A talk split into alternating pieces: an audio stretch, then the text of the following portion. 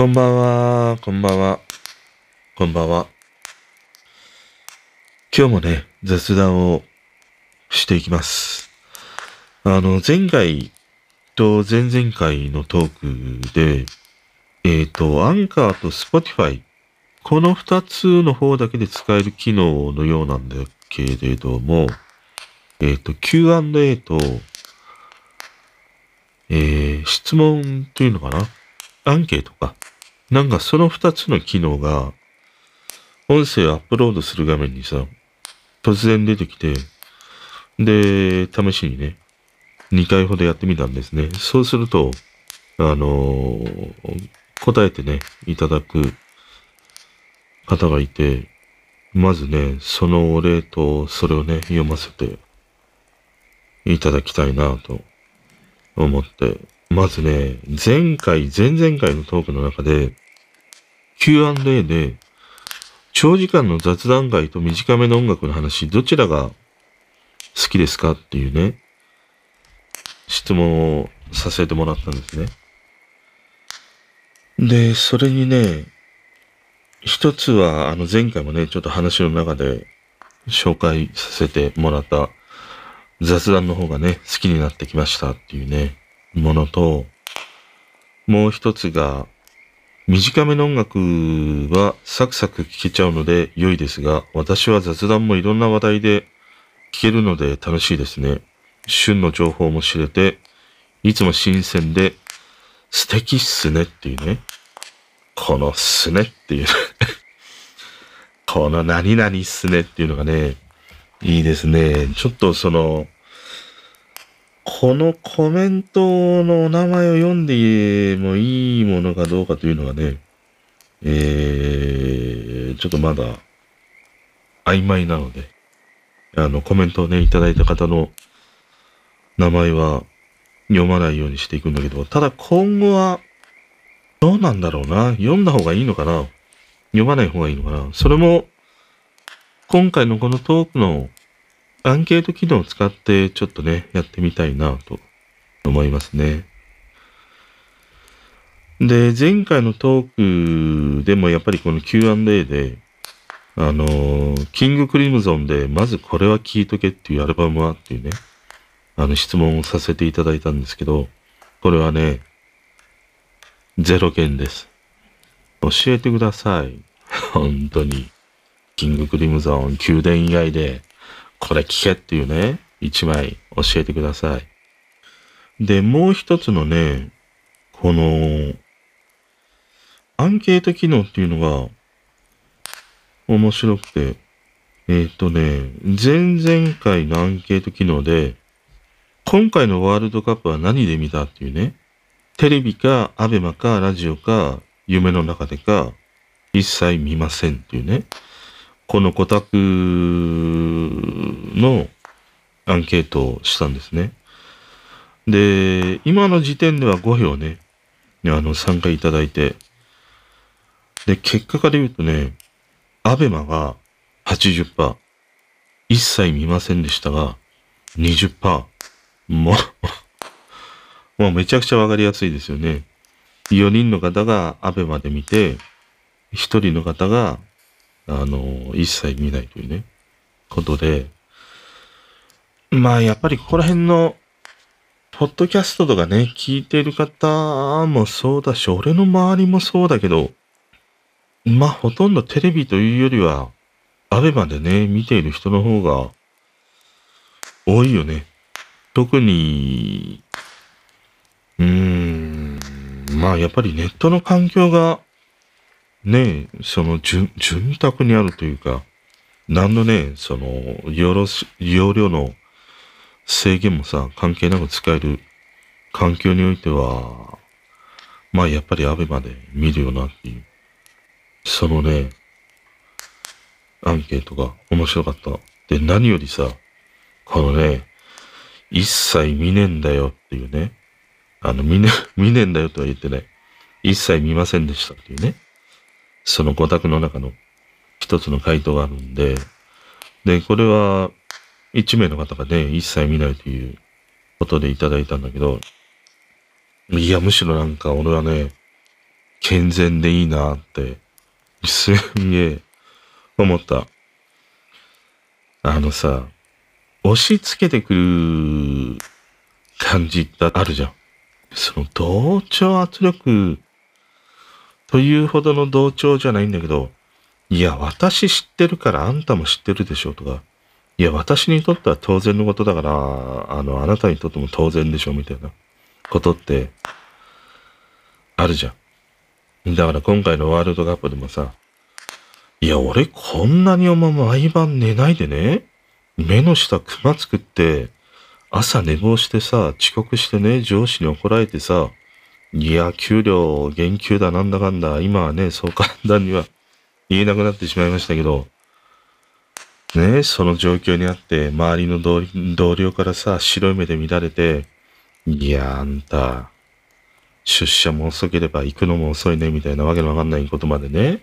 言われてさ、性 性癖みたいなことまで言われてさ、ねえ、この大変だっていうね、この今の、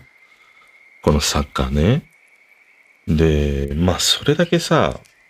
ハマっている人が多いわけだよね、今回のサッカーってね。で、見てなかったりすると、いや、な、なんで見ないの？みたいな。いや、昼とか食べててさ、いや、昨日のあの日本と、あのクロアチア戦ってすごかったよね。みたいなさ、話が出るじゃん。会議中とかでも出るじゃん。いや、もう、本当に寝れなかったっすよ、みたいな。今度で出るんだけど、で もさ、そういう話にさ、一切参加してこないね。あの、スタッフのことがいるんだよ。んで、ね、俺は言わないにしても、スタッフの子たち同士で話してて、いや、見てないの？みたいな。話をして、なんで見てないの？みたいなさ。もう全員からさ、その全否定されてるみたいな。もうい生きてることすらも否定さ されてるようなさ。いや、お前この世に生まれてすいませんじゃねえのかみたいな。勢いでね、あの攻め込まれてる感じ。もうなんかさ、あの、最後のね、あの何、残り時間少ない中でね、あの、クロアチアなのか、ポルトガルなのか、ブラジルなのかなのかのさ、あの、怒涛の攻めのようなさ、感じでね、ガブリ寄られてるね、あの、こう見てさ、いや、別に、見ねえし、興味がないっていう子もね、やっぱりいるからね、確実にね。みんながみんなサッカー好きなわけではないし、あの、野球が好きなわけでもないし、じゃあ、映画君の名はの時もそんな感じが、俺はあってね、いや、君の名は見てないんすか？みたいに言われて、いや、見てねえよっていうね、ことでさ、要はその、世の中に起こっているブームというのかな、そういうものに、まあ、全く興味がないっていうのってね、すんげえなんか言われるんだけど、あの、どうなんだろうね。俺は、俺はさ、まあゴリゴリに見てるから、あの、いや、すげえよなっていう話に入っていけるんだけど、例えば、なんか社会に出た時にさ、そうだね、まあ取引先との打ち合わせに入る前にさ、まあこういう雑談みたいな話ってよくするじゃん。いや、やっぱサッカー昨日、悔しかったですよね、みたいな話から大体入るわけだよ。今なんかで言うと。そうするとさ、いや、あの、僕あんまりサッカー見ないんですよねって言うと、やっぱさ、なんか、なんか付き合いづらいなっていうものがね、あるんだよ。言ってしまうと。要はさ、ああいう雑談とかの、ああいう話題って、あの、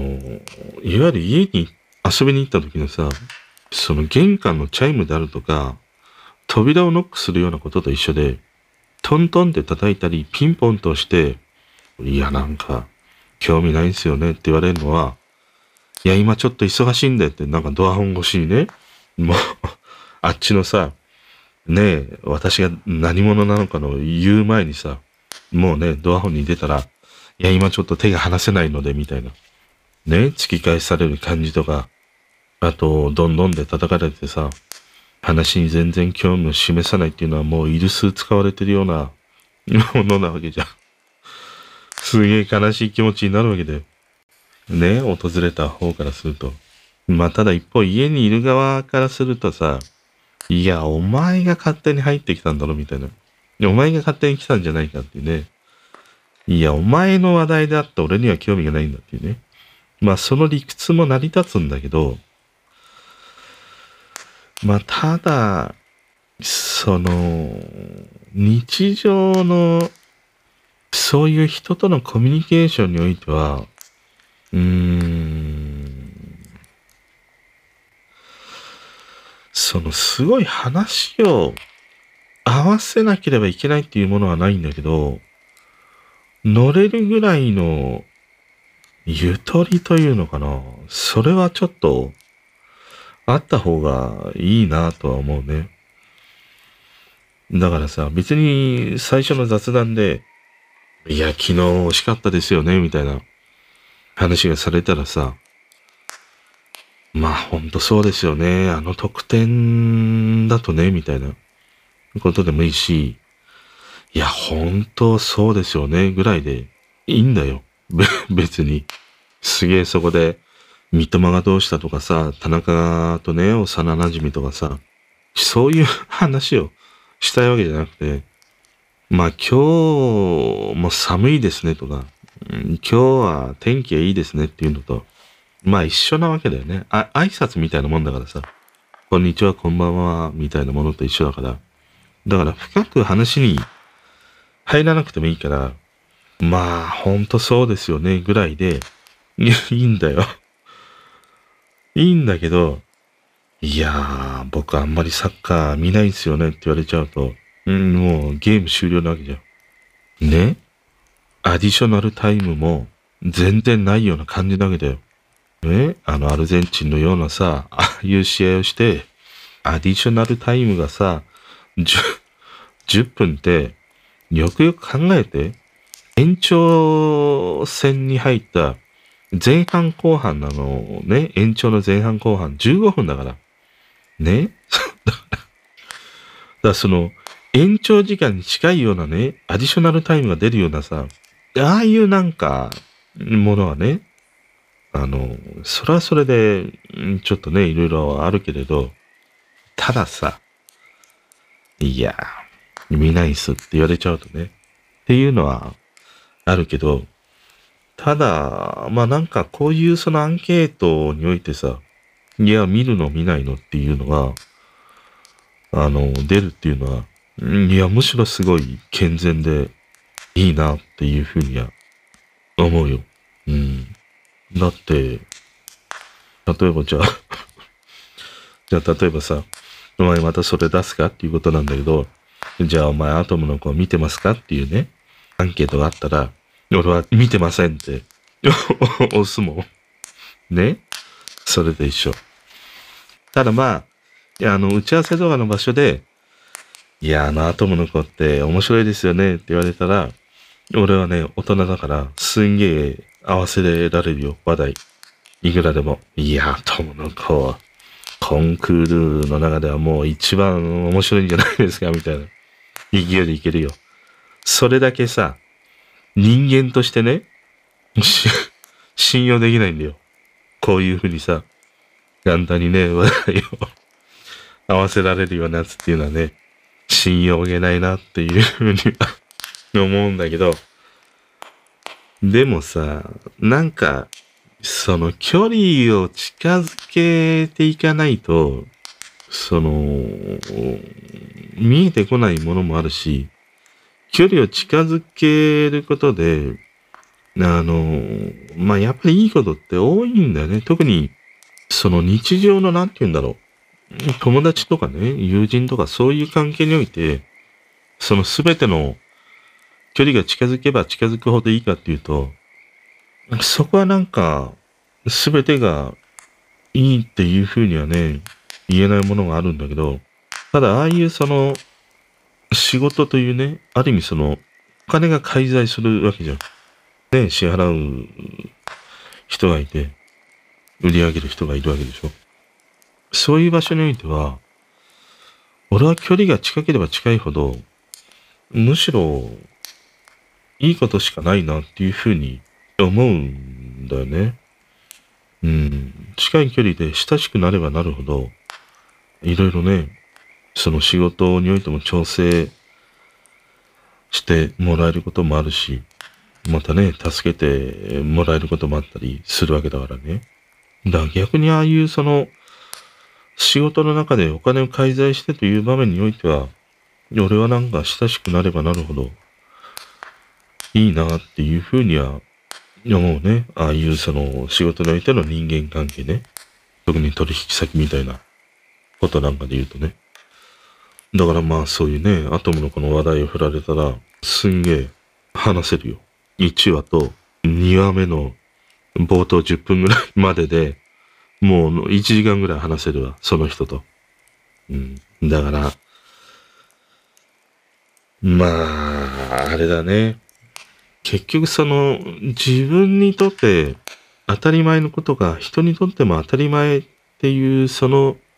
なんか、わけのわからない押し付け、押し付けというか、うーん、なんか、なんだろうな。世界が狭いとか、周りが見えてないっていうことではなくて、その、自分がこれだけハマってるんだから、いや、他の人もやっぱり同じようにハマるでしょっていう感情なんだろうね。だからその感情の高ぶりがすごく強いからさ、うーん、まあ同じように自分の興奮を人にも当てはめてしまうんだろうな。で、その中でね、当てはめてみて共鳴してくれればさ、いや、それはそれですげえ盛り上がるし、まあ、共鳴されなかったとしてもというか、そういう人においてはさ、共鳴されないっていう、その、遮断されるっていうさ、発想はきっと、みじもないんだろうな。うん。いや、俺がこんなに好きなんだから、ねえ、あなたもハマってるでしょっていうもう前提で来るからね。だからね、あの、あれを思い出すわ。あのドラマ。あの、カルテットとか思い出すわ。松高ちゃんとかさ、出てたやつ。あれで、1話目か2話目だったかな。唐揚げにさ、レモンかけるのかけないのっていうね、シーンがあって、ある人からすれば、唐揚げにレモンをかけるっていうのは当たり前なんだけど、いや、なんでかけるのっていう人もいれば、ねなんか塩で食いたいとか言う人もいるわけでしょ。だから、それと 同じような感じでね。いや、唐揚げ出たら反射的にレモン絞っちゃうっていうね、人と同じような感じなんだろうな。うん。だから、うん、俺はなんかその仕事における人間関係においては、まあそれぐらいの話はすげえ深く話す必要はないけれど、まあせめて相手がね、そういう話を振ってくれたり、相手が、あ、なんかサッカー好きなんだなとかさ、じゃあドラマ好きなんだな、みたいな話をね、仮に振ってきたとしたら、まあその話に、あの、軽く乗るぐらいのね、あの、余裕は 欲しいよね。人としてのなんか、心の余裕は欲しいよね。うん。ただ、まあ、それを押し付ける側なんかで言うと、当たり前だっていうふうに思うのは、えやっぱりなかなか、あれだよね。うん。あれだよな。うん。あれだと思うよ。あれ。だからすげえ仲のいいやつとかさ、言われたら、いやもうすげえはっきり言うよ。あの、ワールドカップ、でさ、みたいな話があったとしたら、まあ、まあ、ワールドカップじゃないな。じゃあまた まだね、アトムの子。アトムの子すげえ面白いよな、みたいな話をしてきたら、いや、全然って 言う。友達、友達だったら。いや、どこが面白いんだよってね、話になる。で、どこが面白いんだよっていう話から始まって、またそいつとはさ、アトムのこの話が深く掘れていくわけじゃん。俺にとっても、そいつが何を面白いと思ってるのがね、興味があるし、そいつからしたら、俺がくだらないっていうふうに思っている理由を、とっぷりとね、話してやれるから、そいつにとってもきっとね、新しい気づきがあるんじゃないかなっていうふうに思うんで。あの、何でもやっぱり否定じゃなくてさ、やっぱりなんか聞く耳、そして、その話を広げるさ、なんか、ことがね、欲しいよね。俺ね、それで言うとさ、まあ再三再四ね、言ってる、このネットってどうなんだっていう問題があって、そのネットってさ、簡単に調べられるじゃん。で、それはそれですげえ助かる場面って多いんだよ。もう俺なんか、ねえ、じいちゃんばあちゃん状態だからさ、友達とかね、じゃあおばちゃんとかと話してて、会話のさ、8割がさ、あれとそれとこれみたいな 感じなんだよ。あ、この間のあれね、あれすげえ良かったよね、みたいな。そうそうそう。あれでしょみたいな。要は、あれとこれとそれで、あの、会話がね、成り立つというさ、もうサイキックソルジャー状態の領域にあるからさ、俺なんかで言うと。でも友達と話してる時に、以前ってさ、やっぱりなかったんだよね。いや、あれあれあれっつって、思い出せないまま家に持ち帰って、で、なんか雑誌で調べてみて、あ、これだよっていうふうに思い出す。でも今はさ、スマホですぐ調べられるじゃん。なんか、例えばチョコレート長い、辛いみたいなワード入れたら、そんなような答えが出てくるじゃん。で、その便利さっていうのはすごいあるんだけど、でもある意味すぐさまそうやって調べられてさ、その答えが導き出されてしまうっていうのは、その会話を、なんて言うんだろう。うーん、ある種こう短縮してしまうというのかな。切り詰めてしまうっていう、要は、要はすぐにその答えに結びつきかねないわけじゃん。議論する前に、ネットを調べれば、まあ大体答えが出てしまうから、案外それで会話が終わってしまうっていうね、こともあったりして、で、それで思うのがさ、前にさ、その中国の工場にね、よく行ってたことがあったんだよ。商品の開発とかしてるときに。そうすると、あの時代ってまだスマホがない時代だったりもしたんだよね、確かね。あの、携帯はあったけど、スマホがまだない。だからさ、ああいうその中国工場の奥地に行けば行くほど、何をしてるかっていうと、もう10代とか20代前半ぐらいの男の子女の子たちって、休憩時間とか、まあ仕事が終わったりとかした後って、みんなさ、その工場の、まあ広場みたいなところもあるし、食堂もあるし、あと道路だね。道路の、その歩道というかまあ、脇みたいなところで、みんな座ってさ、まあ二人三人もいれば、まあ四人五人っていうね、グループもいるんだけど、みんなその集まって楽しげにすげえ会話してるんだよね。で、それはもう何回も何十回も言っても、光景いつも一緒だったんだよ。どこのさ、工場も。で、その時の日本なんかで言うと、まあ雑誌があったりとかさ、じゃあ車があったりとかさ、その、飲むね、居酒屋があったり、カラオケがあったり、なんか遊ぶ、ね、あの、ボーリングがあったり、何があったりっていうね、ことがあるんだけど、でもああいう中国の工場の奥地なんか言うと、ないんだよ。楽しみがない。唯一の楽しみがさ、もうその、友達との会話しかないんだよね。でもあれってすげえなんか、いいし、その、ある種エンタメのやっぱり原点だよなっていうふうに思ったりしたんだよね。だから何もないからこそああやって人との会話が楽しいし、人とのコミュニケーションがよりこう、密になり深まるっていうのかな。それによって、その、備わっていく、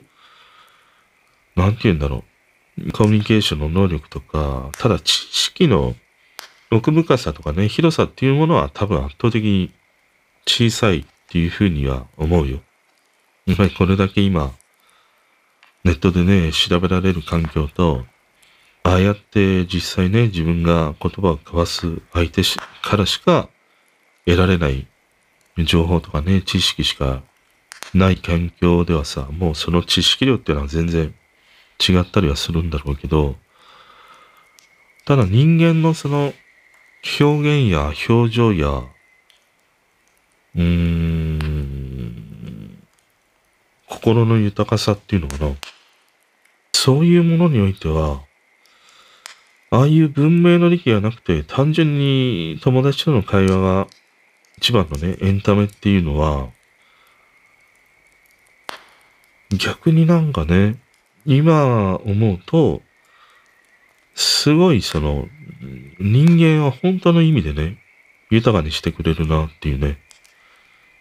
その知識や情報だけじゃなくて、感情とか、ああ、人を理解するとか、受け入れるとかね、拒絶するとか、そういうその、本当に人にとってね、必要なものが、すごい豊かにあるんだなってね、思ったりしたんだよね。だからね、この、すげえスマホによって、様々な便利な事柄とか、情報が簡単に調べられるとか、繋がれるっていうさ、その便利さの恩恵はあるんだけど、でもやっぱりなんかね、いろいろと、うーん、その人が本来持っていなければいけないものを、すげえなんか、削り取られている感じはあるね。その感情みたいなものとか、何か物事を知るとか考えるっていうね。そういうものが簡単にね、手に入ってしまうからこそ、このスマホとかによってね、削られてるなっていう、その感じがすごいあるな。うん。いや、なんかなんか、ややこしい話になったね。まあ、このアンケートの答え一つから。でもね、すげえ嬉しかったというか、あのー、よかった。うん。いや、なんかある種、健全、健全というか、うん、それでいいなっていうふうに思った。まあ、全員が全員アベマでももちろんいいんだけど、でも一人でもさ、全くサッカーを見ないっていうね、人が、この少ない人数の中でもいるわけだよ。っていうことは、日本のさ、国民1億何千万で考えると、その、まあ、このね、比率だけで言うと、まあ20%ないしはさ、30%近い人っていうのは、あの、全くサッカーを見ていないっていう人もいるわけじゃん。だからね、うん、まあそれで俺はすげえいいんじゃないかなっていうふうに思うよ。むしろ全員が全員さ、いや、サッカーにもう、興味持ちすぎちゃって大変ですっていう方が、むしろ怖いわ。うん。だからね、このアンケート機能はね、ちょっと面白いなと思った。で、前回のアンケートはね、あの、前回の雑談でいろいろね、話したんだけど、その雑談の中で、どれが一番楽しめましたかっていうね、アンケートをしたんだよね。で、これはね、あんまり ダメだったな。その、一応、2、4、6、7、7項目で、その雑談のテーマ、分けたんだよね。その簡単な S と M との見分け方とか、ゲーム制作の話とか、ヒット曲は耳馴染みとかね、いろいろ項目を分けたりしたんだけど、あの、まあ、複数投票ができるようにしてしまったんだよね。その結果、その一つも楽しめねえよ以外が、全部均等にね、分散されてしまっていて、まあ、要は全部の話が楽しめたというね、ことだなっていうふうには認識してるんだけど、違うのかな？なんか、たまたまばらけてやったら、まあ均等にたまたまなったっていうだけなのかもしんないけどね。一応ね、全部均等なんだよね。で、一つも楽しめねえよっていうのはさ、0%なんで。でね、これはね、またね、難しいところがすげえあるんだよ。っていうのは、俺、この一つも楽しめねえよっていうのを入れたのは、むしろね、一つも楽しめねえよを押してもらいたいんだよ。実は。すげえ。むしろ、一つも楽しめねえよが、もう全振りでもいいぐらいなんだよ。っていうのはさ、俺やっぱりニコ生文化で、ね、もう何十年も、あの世界で楽しんできたから、要はあんまりみんなにさ、いや、いい、いいとか、面白い、面白いとかさ、持ち上げられる感じって、なんか気持ち悪いんだよね。まあ、意外ね。まあ、ベースがそこにあるからさ。それよりも、いや、面白くねえわっていう風に言ってもらえる方が、なんかそこに、ちょっとね、変なあれではあるんだけど、歪んだ愛情みたいなものを感じるんで。まあ、毎度毎度言うけどさ、興味がないっていうのが一番寂しいことで、まあ、すごくいいか、いや、本当にクソみたいなものかっていう。両方の方が嬉しいんだよね。で、すげえ楽しめたっていうのってさ、嬉しい反面、なんか本当はそう思ってないだろうっていうふうなさ、俺は、ものをね、思ってしまうの。いつも、毎回そうなんで。だから自信がないんだよね。自分のやっていることにね。うん。自信がある素振りを見せながらも、本当はあんまり自信がない。だから、あんまりその他の人のね、配信を聞かないっていうね、ことでもあるし、いや、俺の自分の配信が一番面白いんだみたいな。周りが褒めてくんないならせめて自分だけみたいなさ、そういうものもあったりもしてさ。だすごい面白いですとか、すごい楽しめましたとかって言ってもらえるのは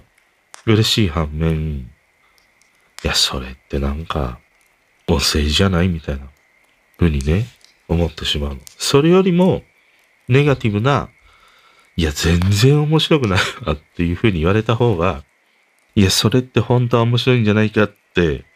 思ってるんでしょ？っていうふうにね、思いたくなるんだよね。うん。なんか、歪んでるよね。本当にお前面白くないんだっていうふうに言われてるかもしんないんだけど、でもさ、あの、この間の、えっ、ー、と、Apple Podcast とか、あっちでもさ、その1とか2の評価がいくつもあって、平均すると3点、なんか5とか4とかね、そういう評価だったりして、で、あの評価を見てさ、あの、いや、悪くないなっていうふうに 思ったの。すげえ。全部が全部さ、星5がついて、いや、平均が5とかね、4.5とかっていうよりも、むしろなんかああいうね、3ぐらいの方が、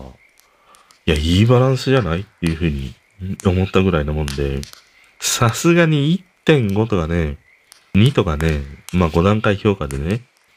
そういう風になってたりしたら、どうなんだろ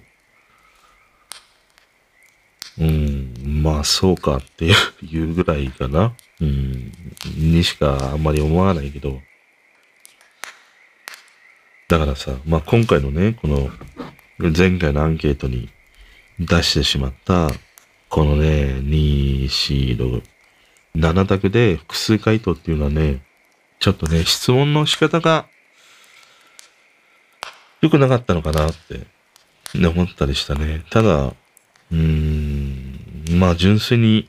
聞いていただいて楽しめたよっていうことで、ああいうふうにね、押してくれたのであれば、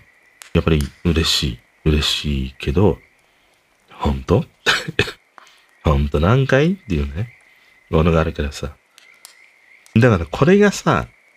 まあ全部ね、7つ押してたら、まだ信用できるんだよ。そのゲームの話も面白かった、ヒット曲の耳馴染みも良かった、キングクリムゾンの話も良かった。で、最後にね、一つも楽しめねえよっていうのも共通に押されていたら、いや、いや、そうだろうっていうね、ことで、俺は安らかにさ、眠りにつけるんで。だからさ、まあちょっとこれは質問の仕方を失敗したというか、こういう質問の仕方があんまりダメなんだろうね。うん、と思った。まあたださ、この面白いね、アンケート機能とか、あと Q&A、お便りみたいなものってね、まあ、あの、続けてみたいなっていうふうに思いました。うん。まあでもいいよね。今までってさ、そのラジオトークのアプリではアプリのライブで、お便りとかね、その、なんか、ハート投げたり、あの、ネギ投げたりっていうさ、リアクションができたんだけど、いわゆるポッドキャストの方ってそれがないじゃん。まあその評価のなんかね、星マークがつけれたり、まあツイッターの方でとか、他のね、外部の SNS を使ってやり取りをするっていうのはあるんだけど、このアプリの中で完結してっていうのはね、案外そのポッドキャストの中ではなかったからさ、この Spotify だけなんだけど、いい機能だなっていうふうには思うね。あの、Amazon とかでもやってくれたらいいのにね。俺のこの配信って、やっぱりなんか、よくわかんないけど、あ、アマゾンがすげえ多いんだよ、とにかく。で、ついでアップルで、で、スポティファイ。で、あと、アザーっていうのが、まあ、毎回よくわからないんだけど、だから今、アザーと、アマゾンミュージックが、まあ、ほぼ同じぐらいのね、比率で多かったりはするんだけどね。うん。まあ、すべてにこういうアンケートじゃないにしろ、そのなんか、聞いていただいてる方とね、このアプリ内部でやり取りができるようなものであるとかね、あったりするといいなぁと思うんだけどな。うん。ほとんどアンケートの機能だけの話になってしまったね。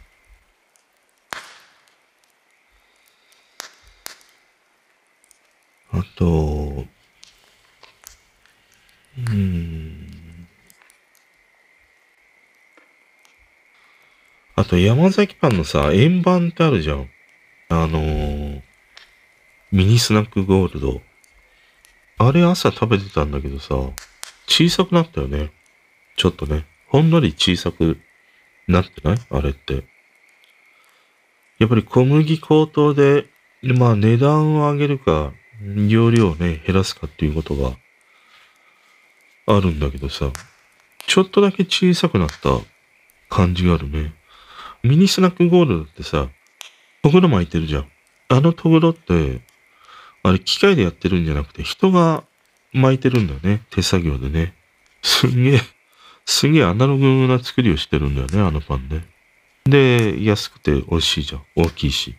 お得な感じがあるよね。あの、駄菓子屋のさ、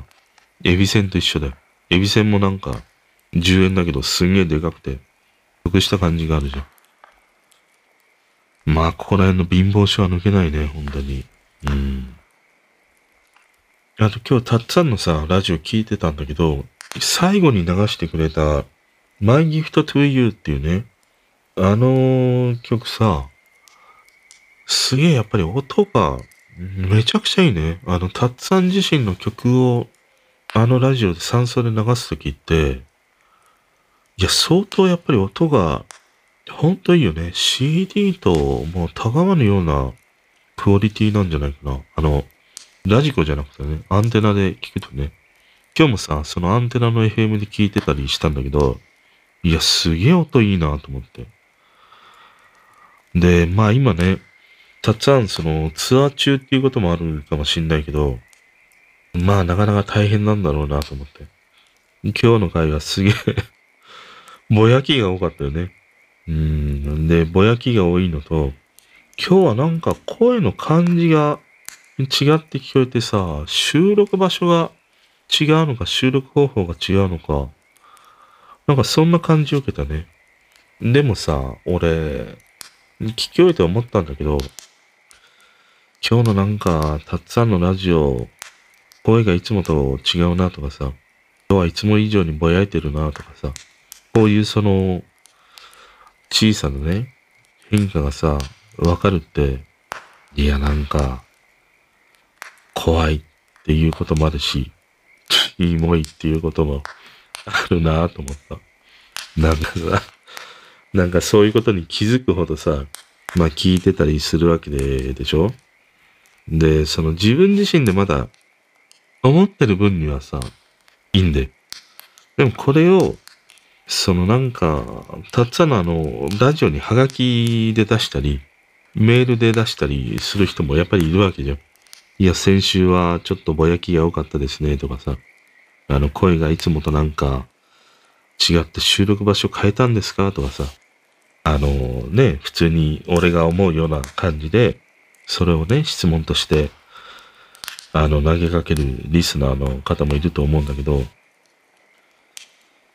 だから、有名人ってやっぱりちょっと大変だなと思った。本当にね、その小さな機微みたいなことまでも、毎週聞いている人はさ、感じ取って、あの、いろいろ思いを巡らせるわけじゃん。で、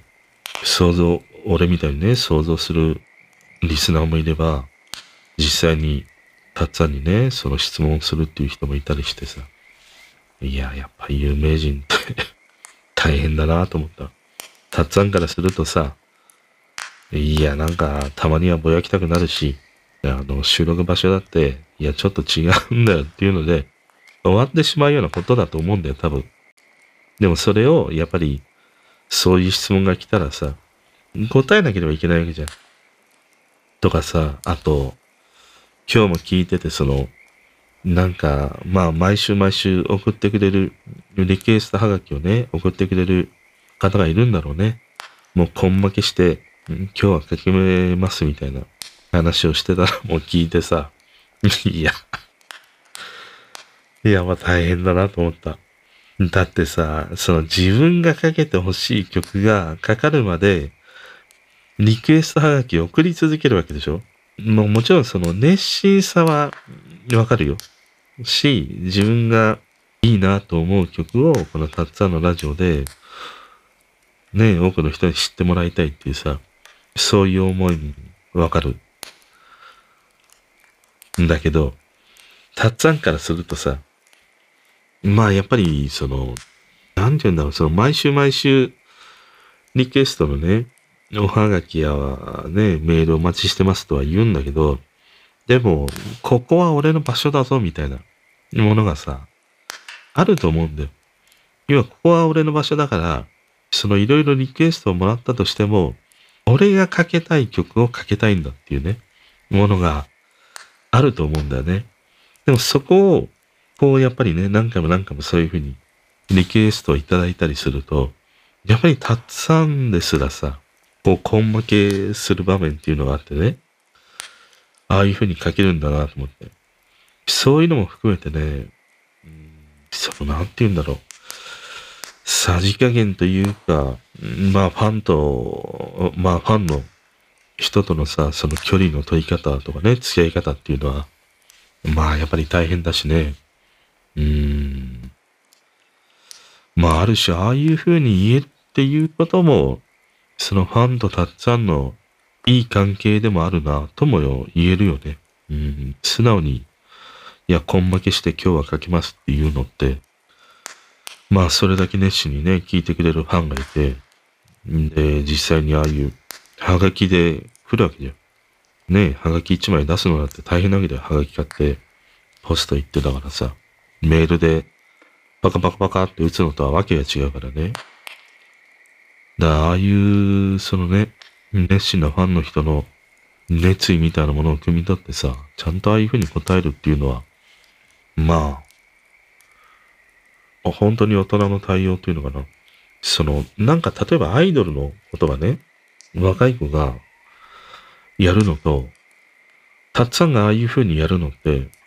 やっぱりちょっと意味合いが違うんだと思うんだよね。その、若い時って、そういうことが分かってる子もいるんだけど、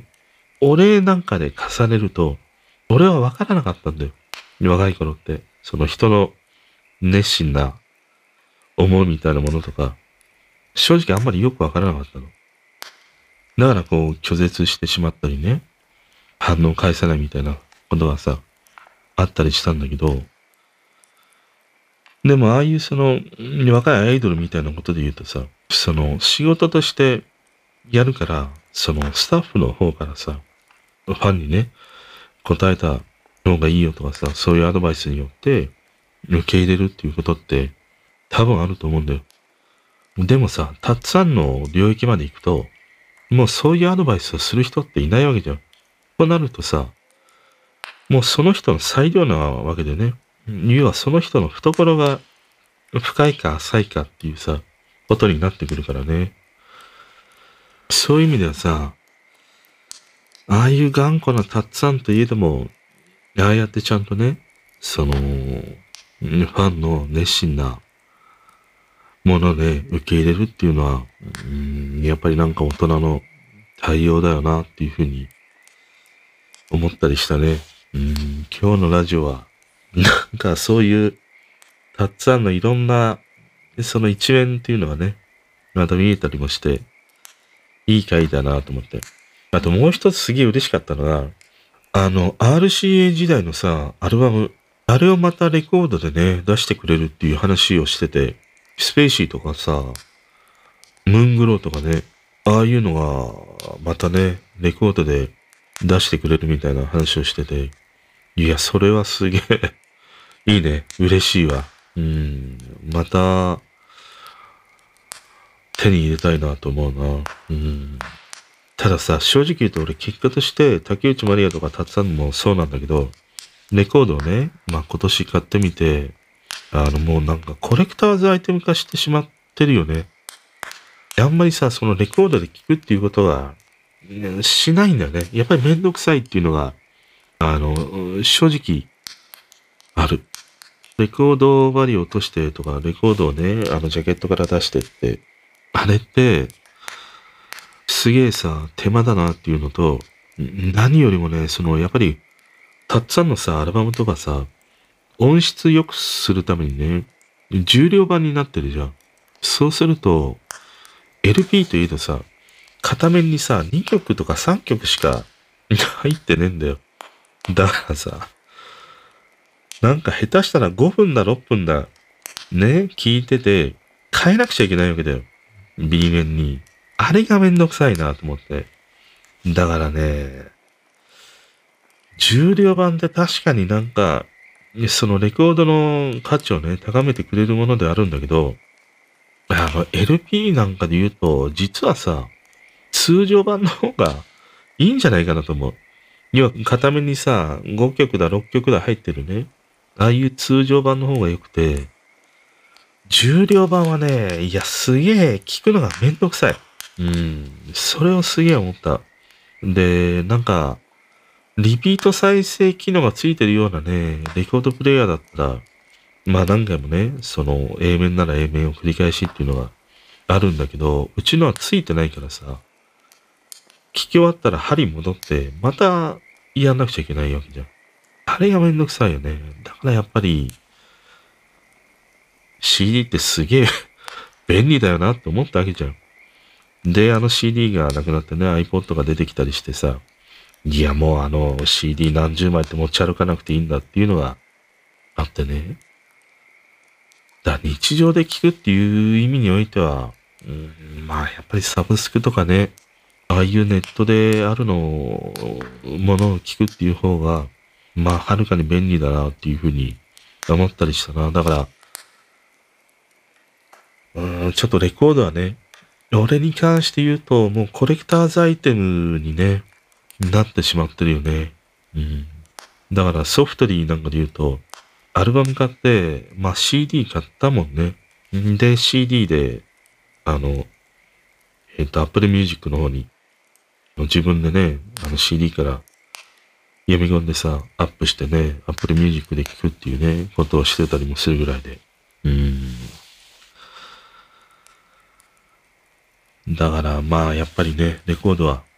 いいし、所有欲を満たしてくれるものではあるんだけど、ことね、音楽を楽しむっていう意味においては、うん、本当に、あの、レコードが好きとかね、ああいうその、一連の作業が苦にならない人にとっては、いいんだけど、案外その、まあレコードね、こういうブームに乗って、レコードでっていう風にやり始めた人たちからすると、いや、結構めんどくさいなっていう風に感じる人も多いんじゃないかな。まあ、ただこの RCA 時代のね、ものをまた再販してくれるっていうのは、いや、ちょっと嬉しいね。すげえ嬉しい。うん、楽しみだね。あとね、うん。あ、今日の、またラジオの話だけど、秋元康のさ、いいこと聞いたも面白かったね。あの、清水美智子が出てたんだよ。で、最初、松添由美ですみたいな感じでね、出てきて、いや、いきなりこの通常の日にさ、いや、ユーミン出てきて秋元康とね、話すんだと思って。そしたらさ、どうもなんか、声がね、なんか、どうしたユーミンと思って。そしたら、まあ、なんのことない清水美智子がさ、真似をしてね、始めたというものだったりしたんだけど。面白かった。今回のラジオも。で、やっぱり秋元康って、放送作家だからさ、清水美智子に、いや、こんなのやったらいいんじゃないみたいな、アドバイスっていうか、まあ、アイデアを出してたりしたんだけど、いや、うまいなと思った。うん。その、動線シリーズをね、やったらどうかっていう話をしてたの。で、動線って何かっていうと、ああいうさ、あの、まあ、歌手の人たちが、まあ、どっか地方の、まあ、旅館でもいいし、あの、ホールみたいなところでやるときって、ファンの人たちにさ、見つからないように、案外あの、調理場を通って抜けていくっていうことがあるんだよ。あの、出待ちしてる人がいるからさ、通常のところから出ると見つかっちゃうから、ああいう調理場を通って、調理場の出口から出たり入ったりっていうね、そういうことがあるんだけど、あの動線、あれを清水美智子にシリーズ化したらどうかっていうね、話をしてたんだけど、要はあの動線って、アイドルの動線と演歌歌手の動線と、えー、違うわけじゃん。取り巻きが多いとか少ないとか。だそのシリーズって面白いんじゃないみたいな話をしてたんだけど、いや、そのアイデアはすげえ面白いなと思った。もうアイデアだけで、いや、なんか、膨らむもんね。うん。まあだからやっぱり秋元康ってこういう放送作家としてのあの面白さってね、未だなんか変わらず、ああいう発想力というのかな、そういうものを持ってる人で、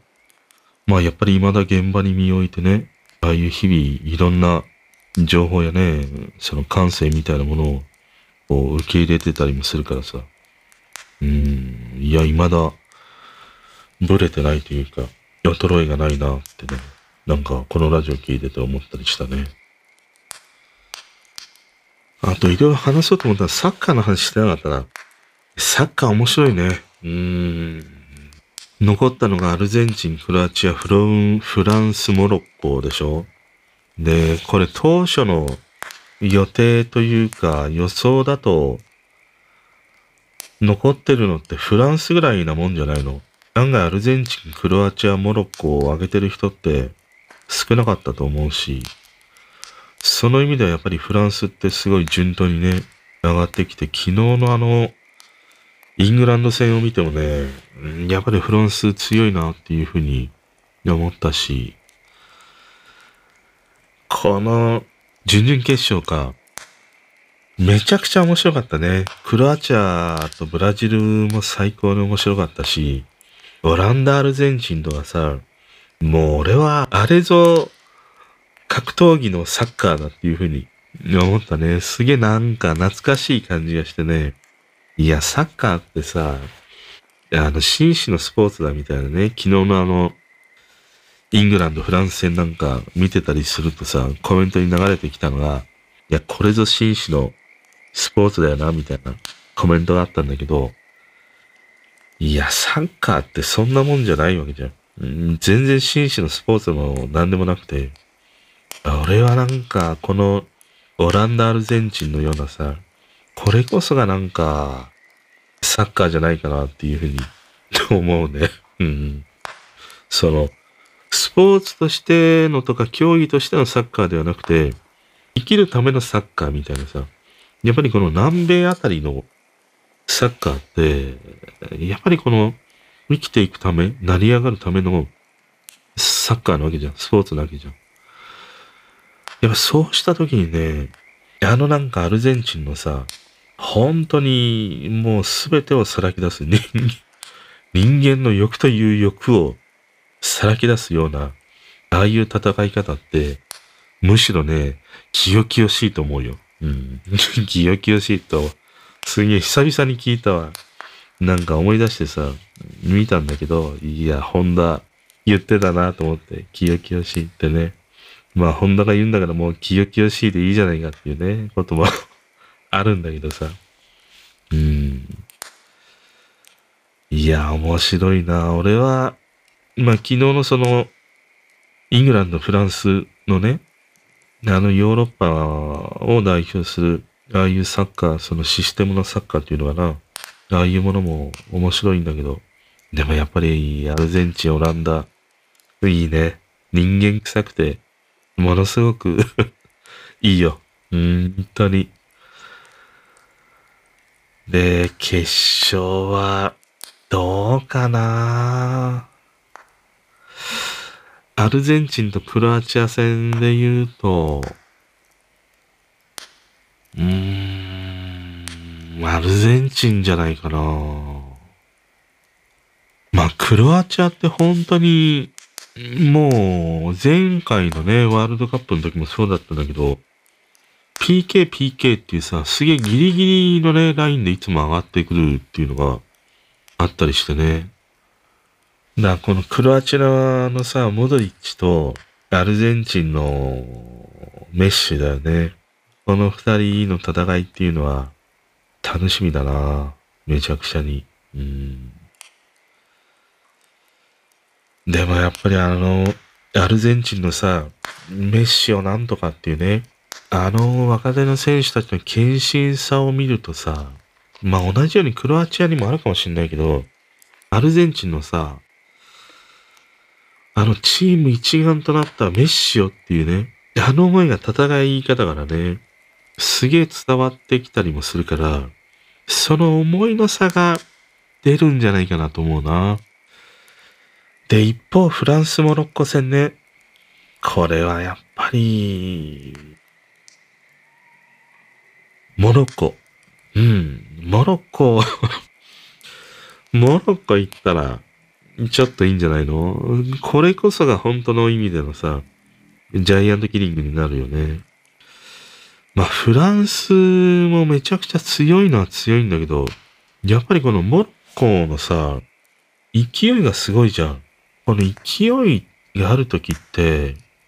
ちょっと様々なものを凌駕していくんだよね。もう選手たちもイケイケどんどんだし、チームもさ、まとまっていくしね。で、むしろモロッコを参考にするね、あの様々な国がね、今後も出てくるし、まあ日本なんかまさにね、モロッコ真似したらいいみたいな、いろいろね、解説もあったりもして、要はその有名クラブチームにいる選手じゃなくて、その近代的なサッカーをするみたいなね、話もあったりしてさ、まさに日本にもね、置き換えられたりもするから、その意味ではね、決勝はアルゼンチン VS モロッコかな。で、優勝は奇跡のアルゼンチンだね。うん。もうメッシュで。本当に。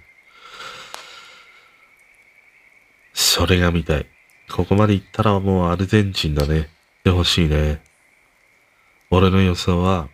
アルゼンチン対モロッコ。そして、アルゼンチン優勝。これが見たい。そしたらもう伝説になるでしょ。メッシもね。いや、今回の大会は、なんか記事にもね、なってたりもしたけど、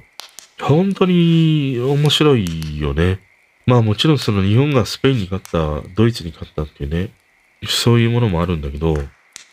決勝に行ってからのこのトーナメント戦がさ、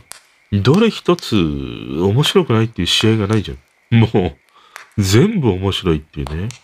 いや、やっぱサッカーはいいな。それこそ最初の話に戻るけどさ、いや、この面白いのを、いや、一切見てませんっていうのは、いや、むしろ、かっこいいわ。男を感じるよ。男の人が女の人かわかんないけど。これだけ面白いものを、まあ、興味がないっていうのは、なんだろうね。むしろ、こういう世の中が盛り上がってたり、こういうそのワールドカップがやっている時間って、何で過ごしてるんだろう。それがすげえ興味があるな。あの、今回さ、あの質問箱に、まあ何でも書けるようなさ、感想はみたいなことで設けておくので、あの、サッカーは一切見ませんっていうふうにね、答えていただいた方、ぜひね、あの Q&A の方にね、コメントください。何を、この期間ね、日々を楽しんでいるのかっていうのがね、すげえ知りたい。ということで今日はね、いろいろ話したいなと思ったんだけど、割と、あのー、Spotify のね、アンケート機能についての話がね、メインに話せたりもして、うん、よかったです。よかったというか、俺自身はね、話してて楽しめました。またね、えー、アンケートとか、質問箱、Q&A みたいなものをね、設けるので、あの、Q&A の方は、誰々がっていうのは分かってしまうんだけど、あの、アンケート機能の方はさ、誰が投票してくれたっていうのが分からないので、匿名性も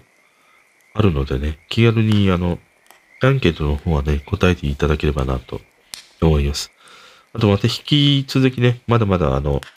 この年末に向けてのあなたにぶち刺さった方角参戦、それもね、募集してるので、